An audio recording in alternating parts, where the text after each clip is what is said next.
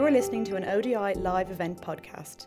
You can find out more about events and research by the Overseas Development Institute by visiting our website, odi.org.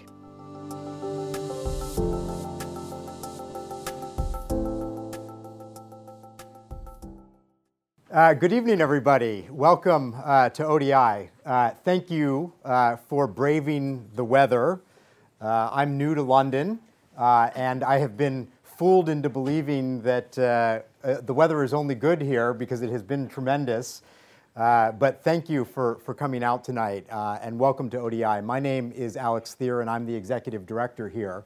but I also want to welcome you not only to ODI, but to the world stage, because today, London is hosting a remarkable event, uh, the second Family Planning Summit, following up from the Planning Summit in 2012, in which the world got together uh, and made some pretty remarkable commitments. And so today's event, which is bringing together world leaders like those who are with us tonight, uh, is not only an important check in moment to see whether those commitments have in fact been fulfilled, and I think we'll hear more about that tonight uh, but also to propose new ambition um, and to respond to changes. There have actually been a few changes. I don't know if any of you have been paying attention to them since the last summit, uh, but it is a different world um, since 2012. Uh, I thought it was remarkable uh, to listen to Melinda Gates, for example. She talked about how in 2012 they were a little bit afraid they were afraid about whether people would show up. They were afraid about whether people would make the commitments. They were afraid about whether those commitments would be delivered and have the impact that was promised. Um, and she began this discussion uh, last night by saying, Now we are not afraid uh, because we have seen real delivery, we have seen real commitments, and we have seen real progress even in this short time. Uh, but at the same time, uh, I think a lot of people acknowledged uh, that things have changed uh, since 2012, not entirely all in positive ways. Last time around, the United States government was a global leader in pushing forward these commitments, um, and that deep support um, has not only evaporated, but in some ways has turned to animosity towards many of the issues that were on the agenda today. And as a result of that, uh, many of those, I think, who said that they were not afraid, have stepped up and into the breach. Uh, stepped into the breach both with their resources and their rhetorical commitment to this fundamental issue of family planning. And that's what brings us here tonight, uh, because we have seen some big commitments and bold statements, uh, not only today, but in the last few months. Uh, I heard Priti Patel, uh, the Secretary of State uh, here for development uh, say today that if girls own their bodies, they own their future. I think that that is strong rhetoric. Um, but what we have heard uh, also comes from those tonight. And so I am delighted to be having with us uh, Marie Claude Bibeau, who is the Minister of Development and La Francophonie for Canada, and Zainab Ahmed, who is the Minister of State for Budget and National Planning in Nigeria. And we're going to hear perspectives uh, from a key leading donor who, in fact, have launched tonight, uh, well, launched previously, but talking about tonight, um, a critical new development policy for Canada um, that is a feminist approach to international development. A bold statement that not only says what does development have to do for women and girls, but in fact, I think in many ways flipping the question on its head and saying with women and girls at the center of the potential for development progress, and in fact, what will define whether we can meet the Sustainable Development Goals. Uh, and that policy actually also came with commitment. I'm sure you'll talk more about that. Uh, but they are, uh, as we say in the United States, putting their money where their mouth is and actually making commitments uh, not only broadly uh, to women and girls, uh, but to adolescents. I just wanted to say that for this summit, ODI, which has been doing a lot of research on women and girls, and particularly adolescents, has a new report out for the summit um, on adolescence. Um, and it shows some remarkable and disturbing things. It shows some incredible progress in some places uh, for women and girls when uh, girls are given the opportunity to learn uh, and uh, to have access to family planning, uh, pregnancy, adolescent pregnancy drops way down. Uh, but at the same time, we know that levels of violence uh, towards women and girls, teen pregnancy, those things that stand in the way of women achieving their objectives remain fundamental challenges for many countries. Uh, if you want to join the conversation, uh, you can send in questions for those who are watching live. Uh, you can also tweet. Uh, we're using her voice, her choice, which is there, right there. um, uh, so please uh, join the conversation and provoke us to have an interesting one, which is what I will try to do. so, what we are going to do tonight is that we're going to have two speeches. Uh, we're going to watch a brief video first, uh, and then I'm going to introduce uh, the minister. Um, and then after that, we will have a response uh, from Minister Zainab. So, uh, as we say, uh, roll tape.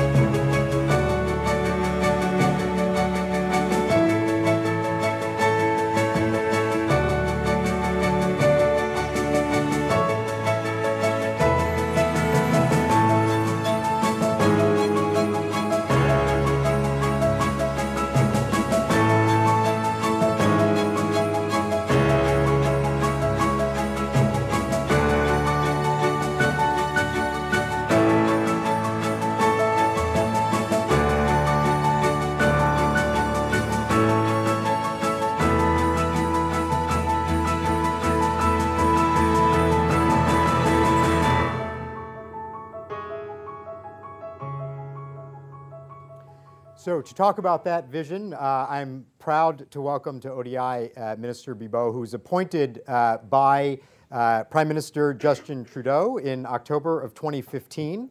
Uh, before entering politics, uh, Minister Bibeau did actually, in fact, work for the agency formerly known as CIDA uh, the Canadian International uh, Development Agency with postings in Morocco and Benin, and then became a successful businesswoman. So you know of which you speak from all levels uh, of engagement and uh, society.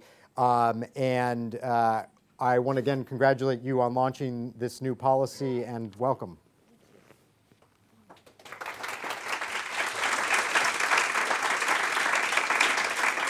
Thank you for that kind introduction. Merci pour votre, euh, votre invitation et pour cette occasion unique de vous présenter la nouvelle politique féministe d'aide internationale du Canada. And you all worry why I speak French. I'm a proud Canadian. I have to speak French a little. so it's wonderful to see so many of you here in this room and to know others are listening in from around the world. We are all partners in this challenging endeavor. And if we are to end poverty in the least amount of time possible, if we are to meet the SDGs, and if we are empower if we are to empower women and girls as they should be, evidence and knowledge sharing must be an integral part of our decisions and policies. Of course, not all governments hold this view. But in Canada, we have experienced what happens when decisions are made for political or ideological reasons and not driven by evidence. Since I became as the Minister of International Development a year ago, a year and a half ago, it has been clear to me that gender equality and the empowerment of women and girls must be at the center of everything we do to tackle the root causes of poverty, especially if we want to see lasting solutions to persistent development challenges. And that doesn't just matter to me, it matters to Prime Minister Trudeau, who is a strong feminist. So, what do we mean by that? Canada recognizes that only by pursuing gender equality and the empowerment of women and girls will the world be able to achieve all of the UN Sustainable Development Goals. It cuts across all areas of development. Following extensive consultations with thousands of stakeholders over the last year, last month I delivered on my mandate to refocus international assistance on the poorest and most vulnerable, as well as on fragile states. Canada's feminist international assistance policy is designed to align with Agenda 2030 and the United Nations Sustainable Development Goals in a collective effort to end poverty and leave no one behind. It explicitly recognizes that if we cannot hope to accomplish this ambitious agenda, if half of the world's population is not included in decisions, in power, in opportunities, and it is to everyone and it is to everyone's advantage to amplify the voices of women and girls because we know that when we can choose that when women and girls can choose their own futures and contribute fully, fully to their communities, everyone benefits. When women are educated, they are empowered, their lives change. They tend to marry later, have fewer children, provide better health and nutrition for their families, and earn more income than women who didn't have the advantage of schooling. And we know that when legal and social barriers that discriminate against women are eliminated, remarkable changes happens. Women have access to capital. They start businesses get decent jobs, and they invest their profits in their families and communities. Though this understanding is not new in development, applying it effectively and systematically across all of our work will take determination and persistence to accomplish this fundamental shift.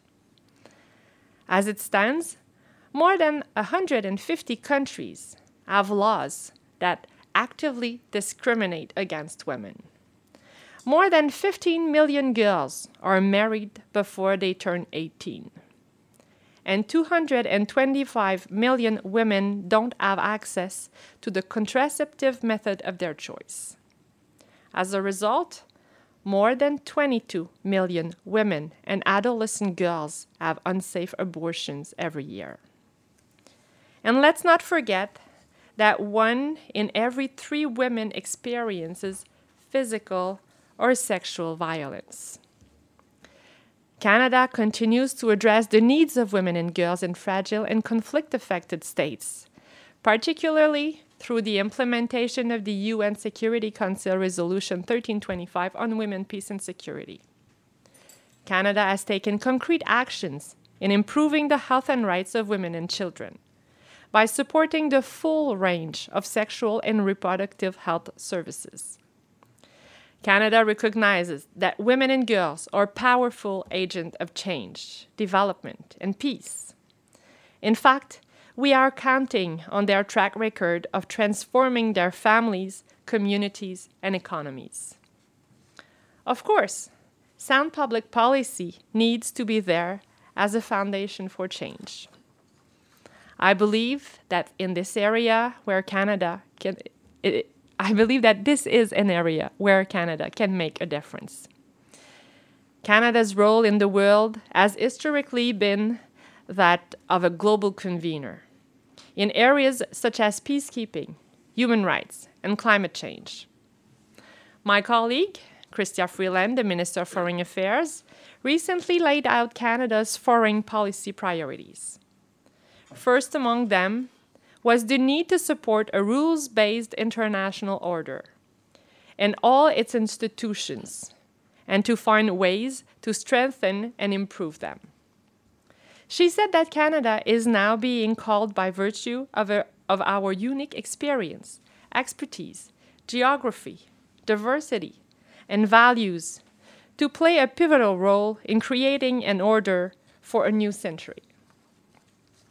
And Canada's new feminist international assistance policy is a big, big, a big piece of that commitment. We were also well aware that people in Canada and our partners around the world look to Canada for leadership, sound policy, and support. It can't just be about public money, though. Canada's international assistance envelope will exceed $5 billion in 2017 2018. On a global scale, official development assistance represents $140 billion annually. But there are limits to how much it can grow.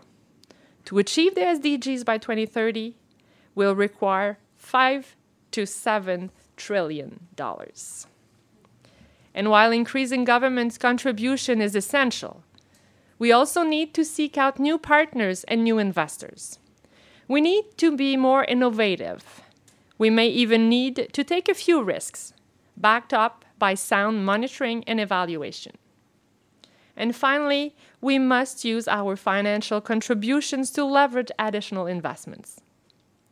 Recently, Canada allocated $300 million to the newly established Canadian Development Finance Institution in Montreal as a concrete avenue for leveraging investments in developing countries in areas like green energy and sustainable agriculture, empowering women and youth led businesses.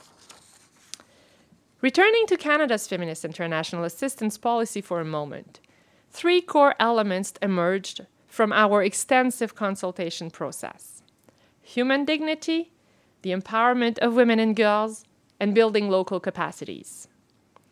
We concluded that empowering women and girls can achieve all three, and it is the best way to reduce poverty and create a more inclusive, peaceful, and prosperous world. From now on, gender equality and the empowerment of women and girls will be integrated in all our programs, including humanitarian support. That's why I am here in London for the Family Planning Conference. En mars dernier, j'ai annoncé 650 millions de dollars pour appuyer les droits et l'accès des femmes et des filles à toute la gamme des services en matière de santé sexuelle et reproductive. Cet engagement illustre le leadership du Canada envers l'égalité des genres et le renforcement du pouvoir des femmes et des filles. Les projets que nous appuierons vont répondre à la violence sexuelle et fondée sur le genre, incluant la lutte contre les mariages forcés, les mariages d'enfants, ainsi que les mutilations génitales féminines. This morning, I announced that $241.5 million of the $650 million commitment will be directed towards 19 initiatives focused on sexual and reproductive health and rights. And 65% of that amount will go to Africa. In fact, I come to you straight from a trip to DRC and Ghana, and just before that, South Sudan. I feel that if we are to make progress for women, it is crucial that Canada re engage in Africa. That is one of the reasons why Canada is dedicating 50% of our bilateral international development assistance to sub Saharan Africa within the next five years, with an emphasis on women and youth. And that work has already started. In Ghana, for example, we are helping farmers to thrive as the whole country becomes less dependent on food imports through our programs. We know that women make up the majority of agricultural workers in sub Saharan Africa. So, investing in this sector makes a major difference in their lives, their control over resources, and their access to economic opportunities when we recently helped women soybean farmers in the Upper West region, their yields increased by 380%. Ghana is just an example. More broadly, across the world, we will base our programming on six areas of action. The first, and our core area, is gender equality and the empowerment of women and girls. When we started to work on this priority, we began by looking at the numbers. Historic, historical analysis of Canadian aid spending in this area revealed that less than 3% of Canadian investment were actually targeting gender equality and women's rights as their primary objective. This was not consistent with our ambitions to do better and our commitment to a feminist approach.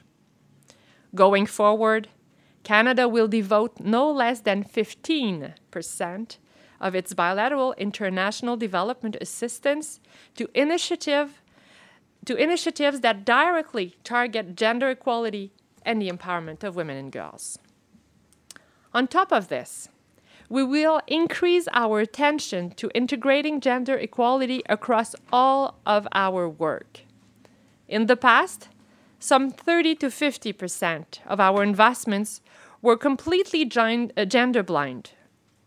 This is also cha- changing, so that by 2022, 95% of all programming will contribute to robust, robust gender equality outcomes.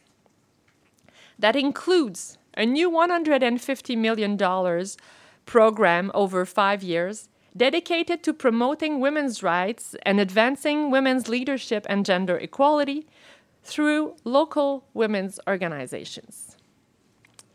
The second focus is human dignity through the effective delivery of social services, including health and education for poor and vulnerable populations, especially those coping with armed conflict and natural disasters, or lack of access to essential services. Emergency humanitarian assistance, as well as development projects, can help to bring often overlooked sexual, reproductive, and psychosocial health care, health care, as well as potable water, nutritious food, and quality education to these people. The third area is growth that works for everyone. Canada will support women and girls so that they can develop their skills and gain access to economic opportunities, decision making, and leadership. For example, through technical and vocational training and entrepreneurship. We will also promote social inclusion, the right to work, the right to own property, and access to financing for women. Fourth, Canada is committed to helping the most vulnerable countries adapt to climate change, mitigate impact, make the transition to low carbon emissions, and improve water management. We will help women improve crop resilience, access water and natural resources, and participate in decision making on environmental matters. The fifth area of action is inclusive governance. We believe that democracy, responsible governance, peaceful pluralism, and human rights are crucial to peace and development. As we learned during our consultations with more than 15,000 stakeholders in 65 countries, civil society are the ones who hold governments to account. That is why we will help women participate more fully in political life strengthen women's power and access to justice, and create an environment that helps them participate in civil society. The sixth and final area is peace and security. Canada is committed to reducing threats and helping stabilize fragile states and those affected by armed conflict. We want to see women lead in peace building as leaders and beneficiaries as they have successfully done in places like Colombia. We're not only insisting that our partners deliver on gender equality, we are going to walk the talk in our own approval processes. From now on, if they are to get Canadian funding, our partners will need to consult women locally, involve them in decisions, and make sure they are being empowered throughout the project implementation. Our intention is to be more flexible and to invest our resources where Canada can have the biggest impact in reducing poverty and inequalities. We will be working on improving our processes and funding mechanisms to make them more innovative and better adapt to needs on the ground. And we will need to keep learning from collaboration with our partners to reflect lessons learned in how we do things. Think tanks have an important role to play in contributing to the evidence based and holding governments to account. The expertise and experience of organizations like yours can help speed up the transition to gender equality. Think tanks like ODI can help to build global networks and keep the conversation going with what you are discovering through your approach to implementing the SDGs and tracking development progress. I will be looking to you for new and innovative ways to advance development. I know you are you have already given some thought to how Canada can deliver results in the global development context. And we have much to learn from you about what works with women and girls, innovative financing, and lessons learned in emerging and fragile states. In fact, we have already been using your expertise to find ways to improve humanitarian policy and practice in response to conflict and natural disasters, and to be more innovative in the humanitarian landscape. And now I look forward to hear from my colleague. Thank you.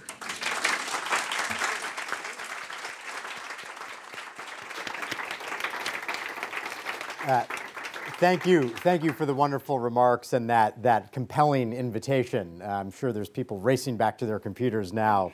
Uh, um, uh, uh, so, uh, we are also really honored to have with us um, from Nigeria Minister Zainab Ahmed, who's the Minister of State for Budget and National Planning. she is here representing Nigeria as part of this summit. Um, and she has a fascinating background uh, dealing with some tricky issues. Uh, she was the national coordinator of Nigeria's Extractive Industry Transparency Initiative, uh, which is a tremendous uh, and I imagine somewhat challenging adventure, but that's not what we're here to talk about tonight. She's also served uh, with distinction in many senior positions in the Nigerian government and outside. She was the CFO of Nigeria Mobile Communications um, and the managing director of the Kaduna Investment Company. Uh, so has had some real interesting on the ground experience across the spectrum in trying to really make things work uh, for her people, for her government. Uh, so, welcome to ODI. Uh, please uh, welcome to make some remarks and comments uh, on the minister's speech. Thank you.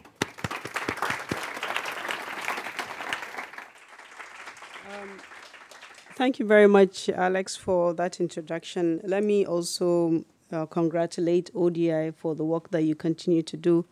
The last time that I was here in June last year, it was an invitation of the Natural Resource Governance Institute, and we were talking, of course, about the extractive industries. And um, again, Marie Claude Bibeau, congratulations for this breakthrough policy that the Canadian government has uh, just launched. We are very excited about it. And, and I asked myself, why the choice of Nigeria to be here today?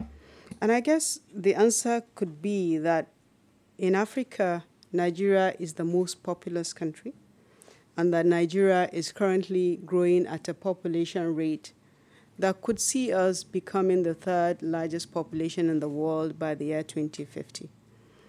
We have uh, a population growth that currently exceeds the economic growth. So it's a very serious challenge, but we also see it as an opportunity. Nigeria also has one of the most serious humanitarian crises currently in the world. Uh, the Boko Haram insurgency has been raging on for about seven to eight years now, And we have a lot of people in very fragile conditions. And as you will imagine, uh, the majority of the people that are affected are women and children. So, this for us is a very timely policy, and we take it as a very important one. We have also a situation where, um, because we have been a country that has been dependent on revenues from oil and gas, with the decline of commodity prices, we saw our country slipping into recession. So we have insurgency raging in, in one part of our country. We have um, crisis in the Niger Delta region, the oil region where uh, uh, major revenue is. We have dwindling revenue and very huge demand for economic development. So we, when we came in two years ago, we decided to take stock, and in taking stock, we evolved an economic recovery and growth plan, which was designed to pull our nation out of um, uh, recession, but also to return the country out of the, uh, onto the path of sustainable growth. While we're doing this plan, we decided that growth that we uh, seek to attain must be an inclusive growth, that we must grow and bring everybody along. And we must make sure that the growth encompasses youth as well as women. We determined that there was no way our growth can be sustained if we're not bringing women into productive uh, enterprise and enabling the women to be empowered and be more productive. We decided that the best thing to do was to take advantage of the large population that we have. We have a very large population of youths, very active youths. About 30% of our population today, of the 188 million people, are youths between the age of 10 to 20. That is, we have a very large dependency rate of youths over the number of people working. It's a significant challenge, but it's also an opportunity. So we have to educate these youths.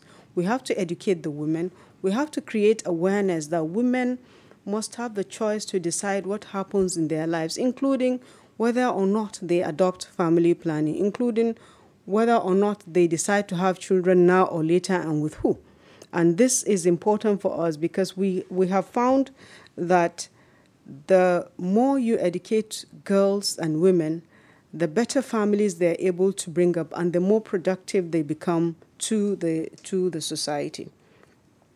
In trying to address the problem, a president, uh, the acting president of Nigeria, just a week ago launched a roadmap to attaining the dividends of the demography that we have. And we have designed uh, pro- programs to enable uh, the youths acquire new skills that will make them productive, to enable women go into productive activities so that they become more useful not only to themselves and the family but also to the society because the women are important. They are more than 50% of the population and they are not contributing much currently to the growth of the country. So if we're able to harness these numbers, equip the women with finance, with trade, with awareness and education, and they become productive, our country will grow and the growth will be a sustainable uh, growth. We um, have a society that is largely conservative. Um, there's Islam in the north, and there's also a lot of Christianity and Catholicism.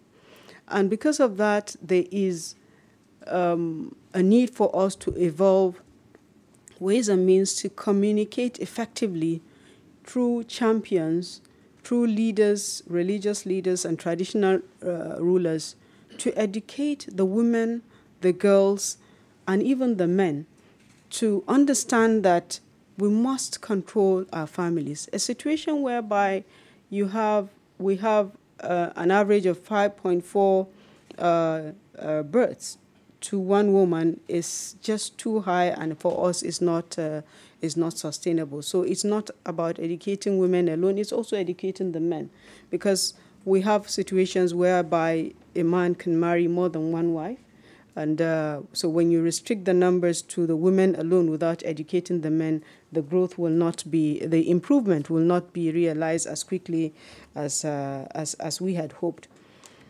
Um, Minister, it seems as if this this new policy was designed specifically for Nigeria because the priorities that you mentioned are the priorities that we seek to attain. We need to, we have identified the need to bring about gender balance in everything that we do and also to give special attention to women, to education of girls and to children. We also have determined that while we have a lot of people in very, very fragile state because of the insurgency, and we seek to uh, provide the basic human needs for them and to even resettle them into back into their communities, that we must do that with dignity because they are our people.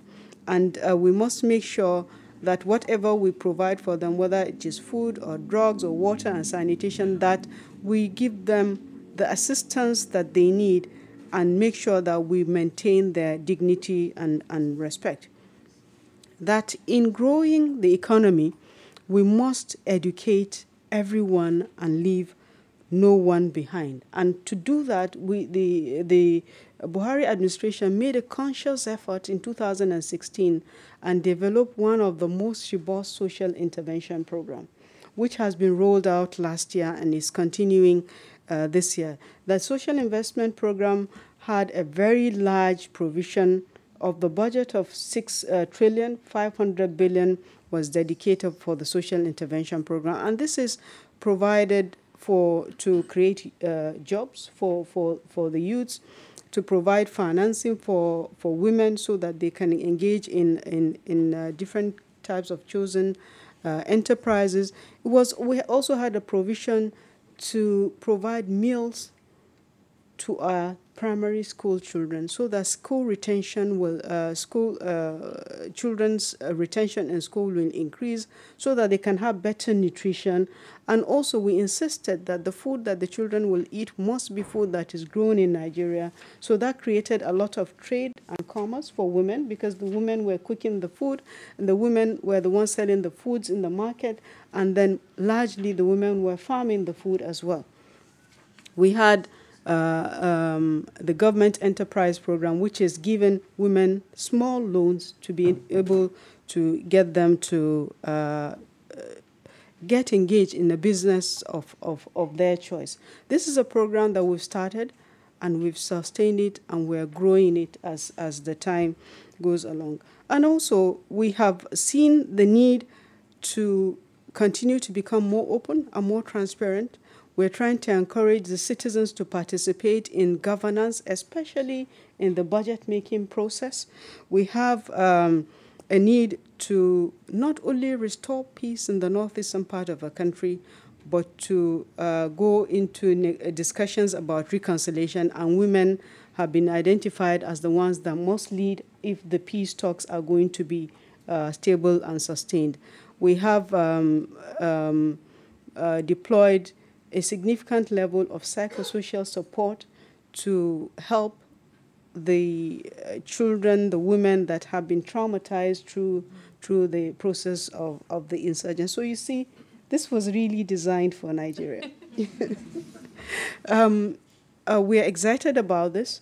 We hope you will uh, choose to work with us, and we are ready to uh, work with the Canadian uh, government.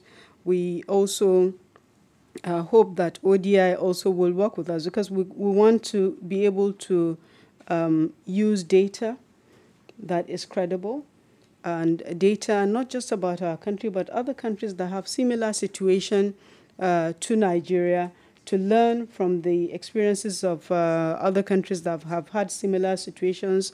The program that we have been attending, the summit, was very valuable because we saw examples of how uh, Bangladesh and Malawi and Pakistan that have had problems that uh, the type that we are having now, how they, how they have turned around and have actually progressed significantly.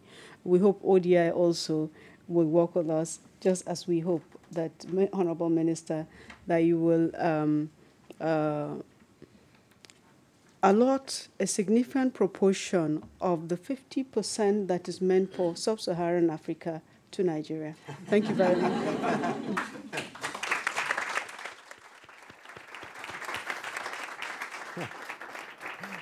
Thank you. Um, uh, so this is great. We've got a little time for conversation. I'm going to ask uh, you guys uh, a couple of follow-up questions. Uh, quick responses are good because then we've got an audience who also will, I'm sure, have um, a lot of questions. Uh, let me start with a tricky one for you. Uh, no, no free lunch or reception or whatever we're offering. Um, you know, th- there's a reason we're having this conversation in 2017 because the issues that, that we have identified that the summit is about, that your policy identifies, are not easy issues. Uh, they are deeply culturally embedded questions that provoke controversy, um, that deal with long-standing traditional practices. And so it's not just a question, although the money is necessary, certainly not sufficient. I wonder if you can tell us a little bit about your theory of change, how the investments that you want to make in women and girls you think are going to lead to the sort of societal changes that are going to make it so that we're not having this conversation in 10, 20, or, or 30 years? Well, I think we have to always keep in mind the main objective, and which is the one of the uh, SDGs, so ending poverty. This is ultimately what we want. And having been through this very important consultation in 65 countries, uh, well, we came to the conclusion evidence based conclusion that the best way to have an impact on the development and to have a sustainable impact is really to empower women and girls. Uh, so uh, I could speak so long, but you said short short answers.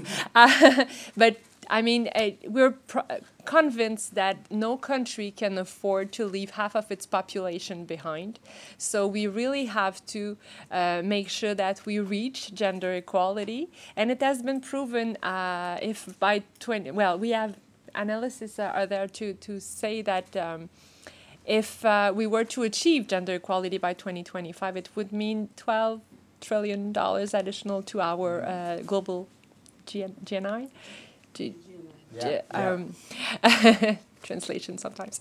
Uh, so this is really the the ultimate objective is to end poverty. So we have to end inequalities. So we have to empower women and girls. And so let me let me ask you a specific question. I'll, I'll ask you something similar. Let's take the issue of child marriage. Right, child marriage is a leading cause, obviously, adolescent pregnancy of women uh, and girls not completing their schooling and education, not getting into the workforce.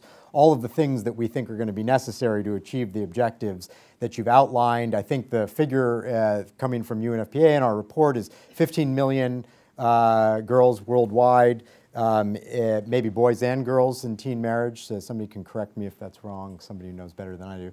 Um, so this is this is not just a, you know let's let's come up with a clever program because these are these are challenging, customary practices, tough to get out of. How do you think uh, Canadian assistance will be able to tackle an issue like that specifically? First we have to have the conversation with the different countries, the leaders, and also the traditional and uh, and the religious leaders in the field. And I was in Ghana a couple of days ago, and I was. Um, so pleased to see that um, in the community we visited, uh, there was the school was supported by Right to Play, and the the students has prepared uh, a theater a drama uh, to present in front of their community, and there maybe maybe there was um, 500 person mothers fathers and uh, traditional leaders also. So they were allowed by the traditional leaders to talk about menstrual hygiene. And i've been told that they uh, they have been doing this exercise talking about early marriage, talking about gender based violence. So we have to have this conversation. This is the first step. And to see that in many countries, the government is including uh, it in its uh, priority and development plan, that it's important to reach gender equality.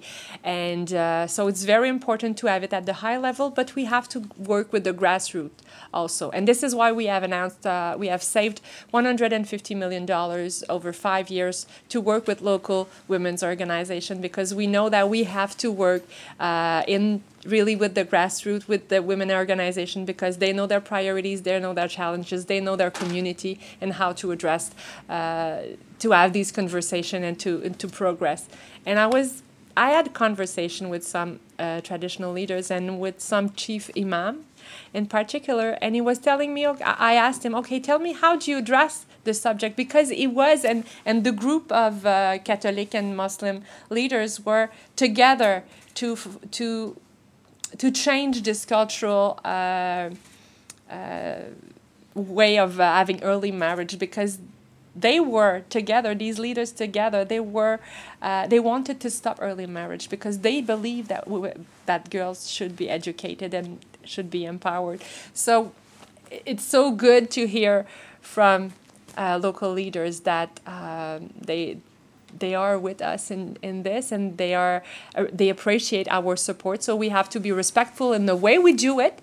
And i think the best the most respect, respectful way is to accompany local groups and not try to. So it's interesting to see how i would say canadians media address the issue because they focus a lot on contraception and on abortion. But we shouldn't focus on what is one mean and we have to keep the objective in mind is to end poverty and then we have to end inequality hmm. thanks M- mr ahmed uh, going from the global to the local uh, one of the challenges uh, that nigeria has that you articulated well is not only the size of the birth rate overall but particularly challenges with young girls getting married having children what has worked, uh, or what do you think is needed uh, for Nigeria to tackle that specific problem? Well, what we need is, uh, like uh, Mr. Bibero has said, is to engage the people at the community level. We need to use um, traditional rulers, religious leaders, women leaders to educate the women. And the education is around the benefits that would accrue for the women engaged, uh, being engaged in spacing their, their family. The benefit is uh, the women will become more healthy. The children that they will have will be healthier because they're more evenly spaced. They will have more income. They will have more time to be able to engage in productive activities before the next pregnancy. And they will have more income to spend on the children because the children will now be will now be less. We must use the religious leaders because the religion uh, I am a Muslim. A Muslim uh, Islam does not say you cannot do family planning. Islam actually encourages uh, parents to space their children, to give time for the mother to heal properly before she has the next the next child. But our culture gets mixed up and is mistaken for for the religion. The religion does not encourage early marriage um, to the extent that a girl is not matured or developed enough. The religion does not encourage that. It's a, it's a culture and a tradition. So we, need, we must engage the religious leaders, we must engage the traditional rulers and women leaders at the community level to educate the women and the girls as to the harm that this practice is, uh, is invoking not only on them and the benefit that it will, that will accrue to them as individuals, to their families, to the community and to the larger society. You mentioned in your remarks, uh, and I don't want to pretend to be an expert on the origins or motivations behind Boko Haram, but suffice it to say, there is now a world famous uh, problem in northern Nigeria or from a group that is almost specifically responding to negatively to what we're talking about tonight a negative backlash towards education and particularly education for girls and the kidnapping and these terrible things that have gone on. Clearly, what you are speaking of is a future uh, that, that, that needs to address that challenge in your own society. So, do you think that your work and what you have committed to here is going to provoke further backlash or help you overcome it? No, it's going to make a significant difference because in the northeastern part of Nigeria, uh, the statistics is that the girls are very disadvantaged in terms of education. So it is not too long ago that more and more girls are being educated. The, the, the root cause of Boko Haram is underdevelopment, is not education, is underdevelopment. And we are trying now to make sure that development is brought to the Northeast. After humanitarian assistance, the next thing we're addressing is to bring about uh, development. No sane human being that is gainfully employed, that has a stable family, will risk their lives and go and become a criminal, which is what the uh, Boko Haram uh, insurgents are. Thanks. Let me, let me take this back to you, Minister Bibeau. Uh, Canada, like every country, spends its resources in its national interest. And Canada, through the announcement of this policy, has clearly determined that this is part of its national interest. Can you talk a little bit about why a feminist development policy is actually in the Canadian national interest? Not just for the good that it can do in other places, but why is it good for Canada? Uh, well, I think as Canadian, uh, it's part of our values to support and to help the poorest and the most vulner- vulnerable. But you're right, there are interests uh, which are. Um, let's start f- uh, with the global health, for example. When we invest in the health sector, uh, of, of any developing countries because we've invested a lot uh, to end polio, uh, HIV, AIDS, uh, TB, malaria, for example. When we invest to, to end these diseases. We help the countries to strengthen their uh, health system. So when uh, we have like Ebola, when Ebola, Ebola, the Ebola crisis arrived, these countries who were have been supported for the other diseases were better uh, organized and uh, ready to face a new crisis, and it helps globally to uh, avoid the um, dissemination or the, the propagation of, of, of Ebola, the, the spread of Ebola uh, in a more intense or more globally. So it's one example in terms of global health. We do have a benefit uh, in helping in, in improving the health sector health uh, department in developing countries. Uh, in Africa, you talked about the demographic explosion and so many, so many young people, and I, I believe that these young ad- adolescent boys and girls, they want to have hope. They want to, you know, have a chance uh, to be educated, to to to have um, a job, to earn a living, and to contribute to their country. But if there's no hope because of underdevelopment, what do they have left? They might turn to an armed group uh, because it's the only op- opportunity they have to earn a revenue. Or they may just grow the flux of refugees, which is not what we want and it's not what they want either. They want to build their country. They want this is what they want. So it becomes a matter of peace and security. So we have to support them in developing their economy uh, supporting the education system supporting creating jobs over there to help peace and security in the region uh, because peace and security becomes a, a global uh, issue if it if it grows, and uh, this support to economic growth for, for peace and security is also um, new opportunities for uh, any other market. So it's uh, it's a growing market in Africa, and uh, we have many businesses who would like to do business in Africa. So creating um, safe space uh, to do business is also good for us. Thanks, uh, Mr. Ahmed. Uh, Nigeria is one of the largest recipients of U.S. foreign assistance. Uh, there have been major cuts, proposed cuts announced to that assistance. So I have a two part question for you. The one is how concerned are you about the support that Nigeria gets from the United States and that could go away? And then the second part of the question is that as you talk to Minister Bibeau and others who are supporting Nigeria, what is it that you most need? The, the, the needs are, are, are large. Um, Nigeria also has a large and growing economy, maybe not growing as quickly as you'd like, uh, probably not taxed as effectively as you would like. Uh, but um, donor money is not going to solve Nigeria's problems. It can help. What, what is it that you most need from the donors, and, and how concerned are you about potential cuts from, from U.S. assistance? Let me just say what we need most from the donors is partnership. Uh, we're not putting our hands out for hands out to come to us because we do have resources in the country and we're trying to mobilize domestic resources. We have a situation where in the past we have not taken advantage of the resources that we have, and the most important resource that we have in our country is actually the people. We have a very large population. We have people. We have people that are very entrepreneurial. We have a lot of natural resources. The most important one being agricultural potentials in the country. The most important resource for us is not oil, it's not gas. We have arable lands, we can grow literally everything, and we've started. We've come to a point where now where uh, we're growing rice, and largely before we were importing rice. Rice is the major food produ- uh, uh, food that we eat in the country.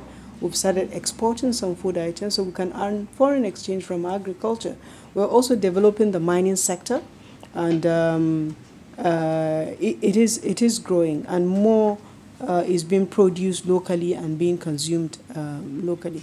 We're concerned about the reduction in development aid from assistance, but we don't think it's going to break the camel's back because we have other partners and we have also stepped up the efforts in t- collecting taxes uh, internally. Um, we're not increasing taxes, but we have we're working a lot to expand the tax base and also to give incentives for people who were not paying taxes before to pay back taxes. So there are different sources of revenues that um, we have identified and that we are growing systematically. We hope to be able to grow uh, to the point when development assistance is a complement, not something we depend on. Mm. Yeah. That's good.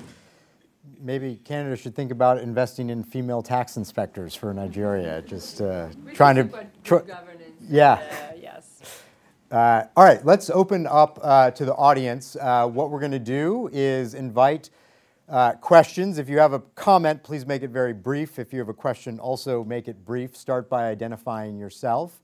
Uh, and I'll take a couple, and then we'll go back and forth until we run out of time. Uh, so, looking over here. Shall I go ahead? Please. Yeah. Hi, um, my name is Faria Mohideen, and I work for the Tax Justice Network. And so, this is actually a question for uh, Minister Ahmed. Um, how important, or rather, what is the role for donors in helping Nigeria tackle one of the biggest issues facing women, which is unpaid care work? And if uh, Minister Bibeau would like to talk about how Canada would consider helping a country like Nigeria tackle that issue. Great, thanks. So you guys have to keep track because I'm going to add a couple of questions here, okay? Uh, do you need paper? I'm sorry. I'm springing that on you. Uh, do you have a pen? Okay, good. Up in the front row here.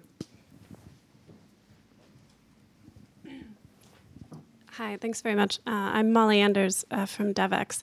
Um, Canada is clearly charting a path for itself in the family planning space, and it's remarkable also to see this kind of historic departure from uh, the US administration, who's, who's typically quite aligned in terms of aid goals. But I wonder how the Trump administration is serving as sort of a, a lessons learned. Uh, I think it's 18 months now until Canada's next election, and Nigeria, I think it's maybe two years. What lessons can we learn about making sure that this policy lives out through those elections and becomes actually like a legacy of Canadian development? Hmm. Interesting question. And the gentleman right behind here. Malcolm Bruce. Malcolm Bruce, uh, member of the House of Lords, former chairman of the Inter- International Development Committee. First of all, welcome back, Canada. We've missed you for the last few years. so I'm with the last question. Let's and it's, it's good to take, see you taking such a proactive part in the conversation and leading the debate. That's great. But I have a very specific question, which is the connection between gender and feminist issues and disability, because all of these issues about early marriage, lack of contraception, unsafe abortion leads to a, a high propor- higher proportion of disabled people in a situation where they're very often unsupported. Do you agree that there should be a connection? Because if people realize that if they don't address the, if you, you, the feminist issues, the disability issues will actually get worse. Okay, I'm going to call that a melange of uh, a couple of different issues. Uh, so why don't I go first to you, Minister Bibeau, take what you want, and then we'll go to Mr. Ahmed. Uh, okay, let's start by, the last one. Uh, yes, I actually we we wanna we uh, my mandate is to refocus on the person the most vulnerable and obviously the disabled uh, person or person living with a disability uh, are vulnerable, especially in an emergency settings. Uh, we, we realize that and we do support, but we decided to put the focus on women empowerment because I, I would tend to say that if we can empower women, they will the attention they will pay to other vulnerable vulnerable groups, including uh, people living with a disability and LGBT, also uh, will be uh, better addressed. So we, we actually we do link it together, but uh, yeah, we put more emphasis on on half of the population how this policy will live through uh, any government. Hopefully, we'll be there more than four years. Uh, but uh, we've been doing this policy thinking that it should last at least 15, no matter the government. Uh, and well, we're, we've decided to on these orientation and priorities based on facts. Uh, so we hope that it will survive. Um, after 15 years. Uh, no, but um, well, politics is, is what it is, but still we are uh, making commitments, multi-year commitments, uh, because it's also good practice in terms of development and humanitarian assistance.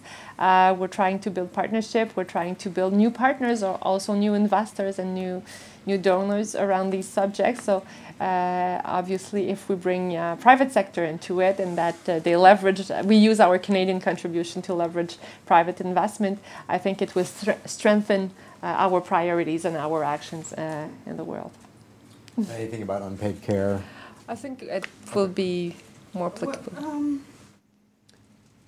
we, we have a culture where what you said, women working and not paid, we don't see it like that because we don't have, for example, in Nigeria, an old people's home.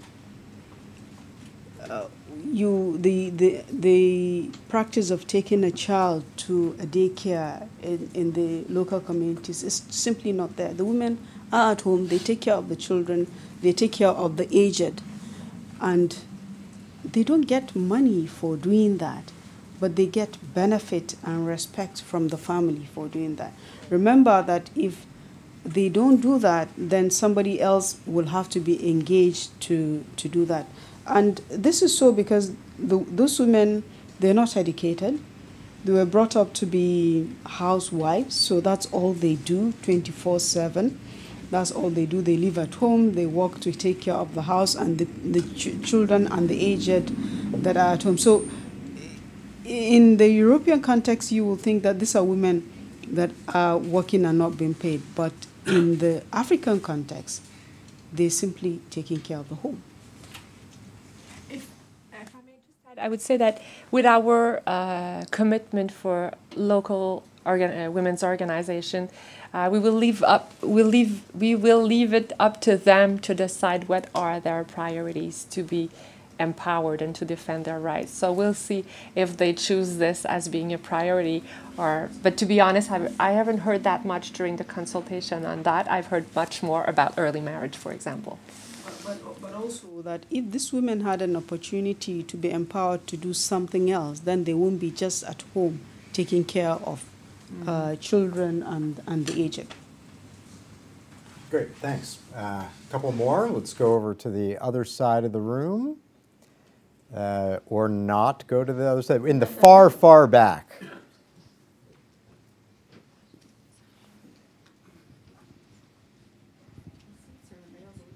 Thank you. Yeah, there are two seats up front if people sitting on the floor are uncomfortable. Please go ahead. Hi, um, my name is Sophia Bourne. I have um, a question for Minister Bibeau. Um, could you elaborate a little bit more on where there's a place in your policy for engagement of boys and men, because that's obviously a crucial part of any feminist policy. Thank you. Great. And uh, just in the middle here.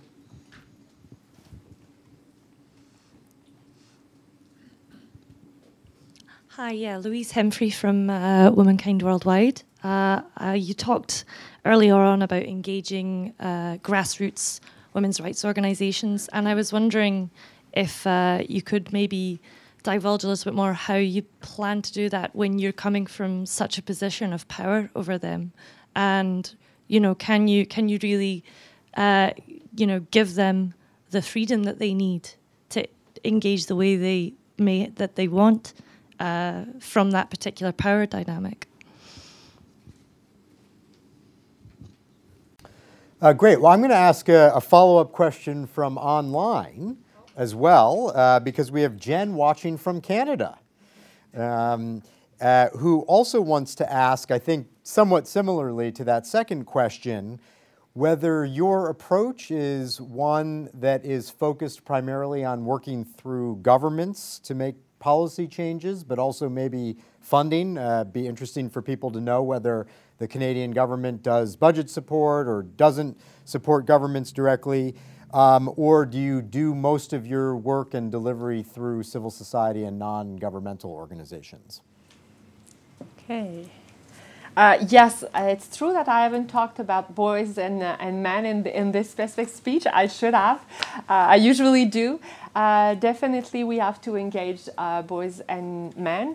And when we talk about offering the, the full range of sexual and reproductive health services, it starts with education, sec- comprehensive sexual education to boys and girls. Because what depending on the country and depending on the culture, uh, why uh, girls stop going to school uh, is different. So in some cases, it's because of well early marriage, either because of the, the local culture or because the parents just are desperate and don't see any other opportunities or any other way to to just take care of their of their daughter. Um, in other uh, cases, it's uh, violence, uh, gender-based violence. I come back from DRC. It's the situation is is uh, is, and you know about it too. Um, and in other cases, it's only lack of information. They they have early, if I may say, uh, active li- uh, sexual life, and they just don't know about what's going on and uh, about contraception, about anything about uh, sexually transmitted disease. So we definitely have to provide this information to youth, uh, to boys and girls, so they can uh, understand, make uh, good decisions, and uh, have the supply if needed to so you're, you're right and we need men to um, to support uh, and to uh, build new new good policies. And we were talking about traditional leaders. Uh, their opinion uh, is very important within the community. So we definitely need their engagement and their leadership within the community to change the rules and the way things are going on. Um, concerning the other question, budget support, Canada is doing budget support with some countries, uh, but not with all. It's really a matter of uh, having a long uh, term relation, having trust in, in the local government, having uh, being um, uh, the, depending on the level of the con- of confidence of, of the, the governance, if there's corruption or not. Uh, so depending on the country, we do sometimes provide direct budget support to the minister, the, not the minister, but the Department of Education or Health, or sometimes directly to uh, the Finance uh, Department to apply. For example, in Senegal, it applies to the the whole development uh, plan for the country. So it goes through the finance department, but it always comes with uh, technical assistance and with uh, very um, serious um, uh, follow up and monitoring and uh, report.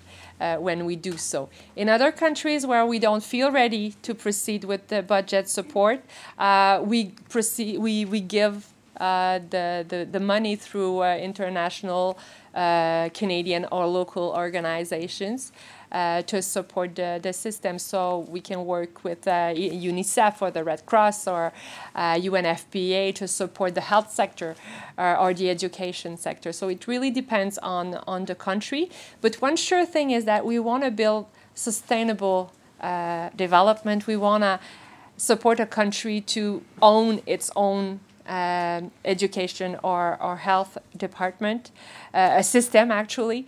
So it's good when we can uh, do it as close as we can with the with the local government so they can own it. They have to invest in it themselves uh, they, uh, to build their local capacities. And the idea is we want the country to own its it's to take its own responsibility and just to be there to support and I think maybe a question for both of you. The second question about you know how grassroots. I mean, it's uh, uh, how, how do you, you know, you've got the, the money and the power, the policy agenda setting. Uh, how do you actually work effectively with grassroots organizations so that you're not just directing them, you're actually promoting and encouraging them to develop their own perspectives? Well, if I may, um, earlier on I said that the only way we can move, make progress is to begin to create awareness at the community level.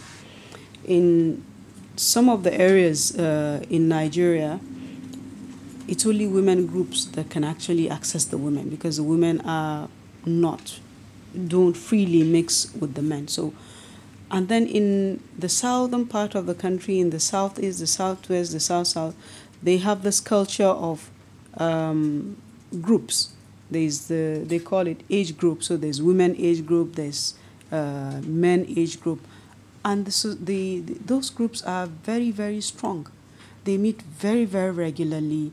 They exchange information. They support each other.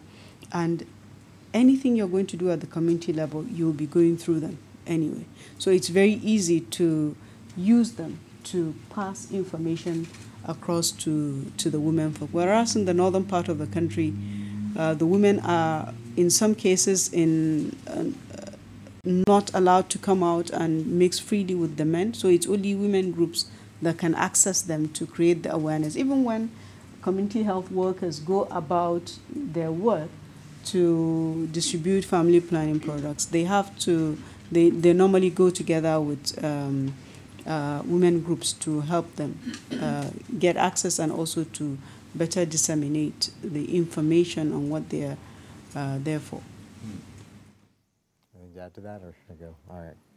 Well, let's. Uh, okay. So uh, next round of questions, Sarah.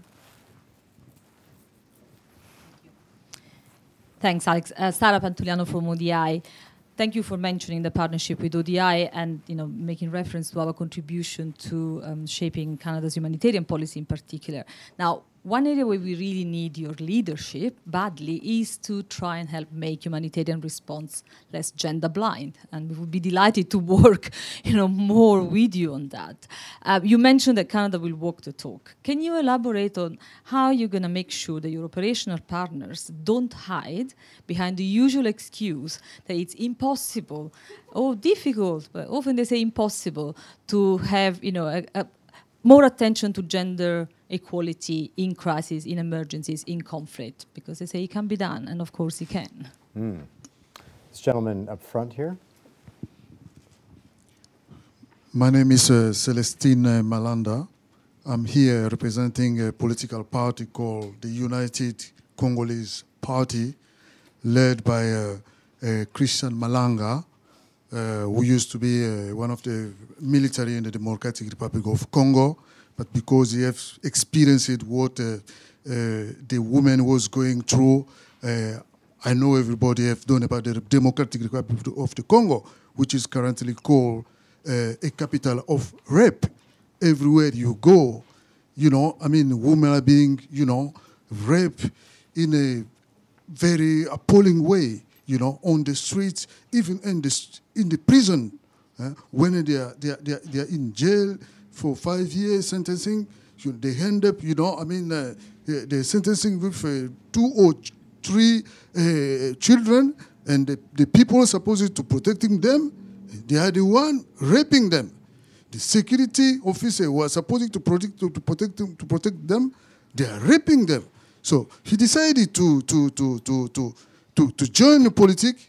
I mean, Christian Malanga. Uh, now the gender is uh, in the center of uh, his uh uh, uh, uh, uh, policies. No, I'm just wondering whether Canada, you know, with its policy, feminist, feminist policy approach, will be dealing differently, you know, rather than being like a stereotype. If there is a way specifically to deal, you know, with a, a, a, a rape issue or how the Canada can partner with countries like the DRC, you know, to address a, you know, a gender issue. Mm. Thanks for that question. And, and let me let me add, because uh, I think it's very important. We haven't really talked about violence against women yet in this session, and you know, the I think the specific question on DRC, since you were just there, is a great one, and I'd love to hear that. But more broadly, um, it would be interesting. You know, the the, the SDGs are are universal.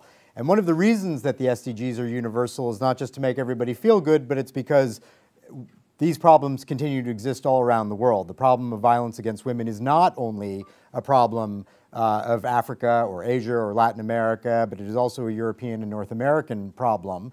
Um, and so maybe you can talk a little bit about um, uh, the continuing challenges at home of dealing with these and what we've learned from that, and both the, the challenge but also the humility that comes with knowing that these are, these are challenges that continue to exist in our own societies.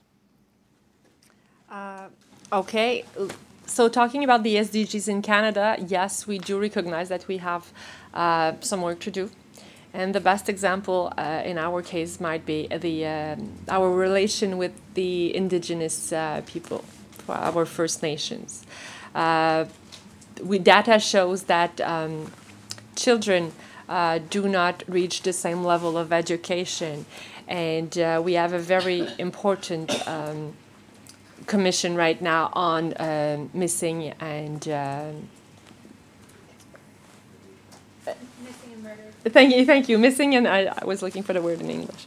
Missing and murdered uh, women uh, within our indigenous community, and we definitely have a very important work to do. And our government has uh, committed um, historic uh, investment to in this reconciliation process. Investment also in um, youth education, in bringing pot- potable water, uh, affordable housing and uh, also the issue of uh, gender-based violence is, is critical uh, in the north of the country. We do have this problem uh, like any other country uh, everywhere, but it's, it's very significant in the north, and uh, we have made significant commitment toward that.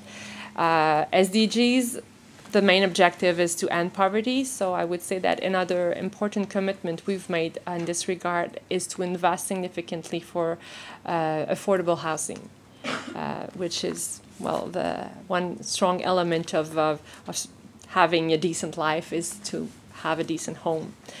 Uh, so we we recognize that we have work to do, and obviously we are very committed in uh, regard to climate change, and we could talk about the 17 goals, but let's say that these are uh, the main the main ones.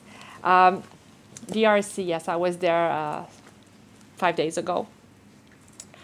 Uh, it was very hard to to see to witness the importance of the the violence against women in this country, and uh, you you asked if we or how could we partner with DRC? Well, we first need to have a government in place, and and uh, we are looking forward for elec- uh, the election in DRC uh, to have a government to work with, and we hope to see a government who will be really dedicated to uh, the security of its people and uh, to uh, to end this major problem of violence against women starting with the uh, having a, a responsible uh, army who is protecting the population. And uh, I can give you an example of a very impressive project I visited, uh, which is in partnership with UNFPA. It's called uh, the One Stop Center. It was the first, I visited many health uh, clinics uh, supporting sexual and reproductive health uh, providing uh, services, but this one was special because it included four, it was called the One Stop Center. So it included the medical assistance, psychosocial assistance, but also the justice and the economic um, empowerment component. So obviously, it starts with uh, receiving the, the, the victims or the survivors, should we call them, and to provide them um, all the ser- medical services, and if they can get there within 72 hours, we can provide them with the medication to avoid a pregnancy or to uh, avoid uh, not, you know, be infected by HIV/AIDS, and um, so and provide any medical assistance that they need in their first time. Then um, the team is working with the so, with the psychologists, so to support them because we understand that they've been through violent experience and they, they they're going through a trauma, so they need psychosocial assistance. And when they're ready, they can go to the next step, which is uh, having this conversation with a lawyer, with a police officer, and police officers have been trained to deal with gender-based violence, and uh, they are able to um, sue, so sue the perpet- the perpetrators, and to and I I've had many testimony that the the perpetrator has been sent to jail. So just seeing that justice, uh, you know, we can see justice. That that was that was good. And uh, when I, I talked with these women, uh, obviously they talked about what they've been through, which was obviously very hard. Uh, women and girls and boys, young girls and boys.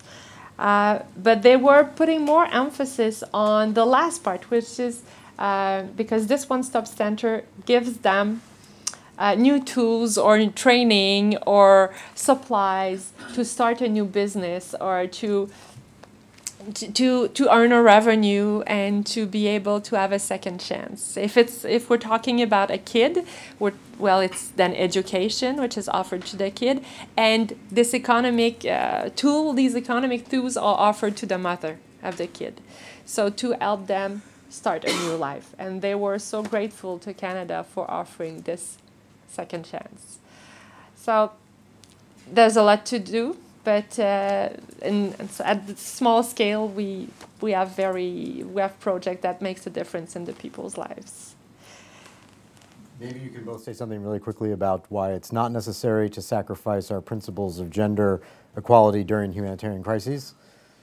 Well, let me say that also in respect of uh, the abuse that women go through, we have had this nasty experience of the um, abduction of the Chibok girls, which has continued to live with us, even though some of them have been liberated, but it's, there's still a significant number, up to about 100 uh, of them, that are not yet uh, uh, liberated. So it's something that, that lives with us. And even when, even the others that have been recovered, the stories of the indignities that they went through lives with all of us. They're going through a lot of uh, psycholo- uh, psychosocial support, not only for themselves but also for their their families, because the families were also were extremely traumatized uh, for not knowing where their their daughters are. So psycholo- psychosocial support is not only provided for the women and the girls that have been affected, but also for the boys and men that have chosen to leave the insurgents and come back. To uh, uh, mix with uh, the, the people. Oftentimes, when these people come back, you find that they are not they're not behaving like normal people. It's as if they have been brainwashed, and there is a lot of work that needs to be done to reorient them to be able to integrate more easily back to society final thoughts on the humanitarian before we yes, wrap up? Uh, humanitarian. In the beginning, when we talked, we started to talk about this uh, feminist policy and uh, having the obligation to have a women empowerment component within every project. I had pushed back for the humanitarian uh, side, but it didn't. Um, at the end, after having so many discussions, uh, no, we decided that we will maintain this obligation um, when we are talking about bilateral projects, so uh, when we have one partner working in one country, this is definitely an obligation. They have to consult. And it was interesting when I was in Iraq recently, uh, one organization thanked me for obliging them to have this women component and said, "Come on, guys, you're the one who told me that the that that was the right thing to do." I said, "Yeah, but you know, when we are into it, we don't always take the time to to, to apply what we know is good. So uh, definitely in our bilateral projects, Uh, for the multilateral, so when we give a, a contribution to to UNICEF or to the Red Cross, or which is to be applied on any uh, emergency um, situation, then it's not linked as closely, but the representative of Canada around the tables where the decisions are made uh, has the responsibility to make sure that we push this agenda and we do. and I, I, I, I get feedback on that, that Canada is really um, uh, pushing hard on our multilateral partners to make sure that uh, there is there are uh, women focus uh, in our interve- intervention in emergency settings. So I've got some good news and bad news. Uh, the bad news is, is that people here and online have more burning questions, and I'm afraid we're not going to get to them. But the good news is, is that this conversation is going to continue in a more intimate fashion outside. We have a reception. Uh, so we're going to end by just asking both of you, uh, first Minister Ahmed, and then the last word uh, to Minister Bibeau, if you have any final concluding remarks, uh, burning things, and I'm just going to throw in something that you may choose to respond to or not respond to. We trended on Twitter, so thank you. Um, you should continue to tweet right now because what I'm going to say is that there is one Twitter user in the world who needs to hear this conversation. Uh, and uh, there have been some subtle attempts, but I'm going to close by being less subtle. You have a prime minister um, who has made it his business both to focus on the issues that we are talking about tonight and to be a person who can speak to his large southern neighbor. Um, so, w- what do what what what can Canada do to to turn around um, this challenge? Uh, because uh, it's, it's, you know, it's, it's time to stand up and, and, and be counted. Uh, uh but let me give you, uh, so choose or not to respond to that, but let me give you each a, a, minute to wrap us up and then we'll, we'll close. Um, let me just say um, that because of the assignment that I undertake coordinating the humanitarian response in Nigeria, let me close on that. The humanitarian crisis in Nigeria is one of the largest currently in the world. We have had a lot of support from development partners, including from Canada. But the government of Nigeria decided it was going to take the lead role. And we have turned things around to the extent that the government of Nigeria is leading in the humanitarian response in providing food and providing health and uh, resettlement uh, plans. We continue to appreciate the support of our partners, but we wanted to uh, be the ones in front for, for our people. And uh, we are showing that it is possible. Uh, we have just uh, embarked on, a, on the largest food distribution. I think that has been reported in, in recent years. About 30,000 metric tons of food is being distributed as we speak to the people in the northeast that, that, is, uh, that are in need uh, so is drug in very difficult circumstances. We're using all kinds of logistics, including air, air drops, and in, in, in a lot of cases, uh, using rigs and so on and so on. We needed to show the uh, our partners that while the work that they're doing is important to us, that we also have seen that we need to up our, uh, our leadership so that what they're doing is supporting us, not the, not the other way around. Thank you. Um, I, I would say that I, I love to hear uh, your conversation because this is exactly what we want to do. We want the local governments to own his business and to be there just to, to be supportive and collaborative. So it's music to my ear. and uh, I will answer your question by saying that Canada will stand for its values, and it includes human rights, gender equality, and uh, which is not a value, but we, we will also work hard on climate change. And uh, we will try to convince uh, other partners to join uh, using evidence, and to do so, we need you. Well, uh, in a non religious way, I, I, wish you Godspeed. uh, uh, and you guys have been a fantastic audience. Thank you for joining us. And particularly join me in thanking two powerful and talented women who have chosen to devote their lives and energies to promoting and empowering millions of other women. So thank you.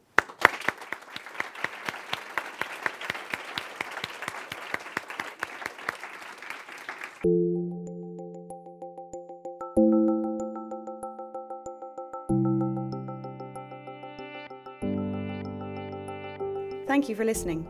For more ODI live event podcasts, find us on SoundCloud or subscribe to the Overseas Development Institute podcasts via iTunes.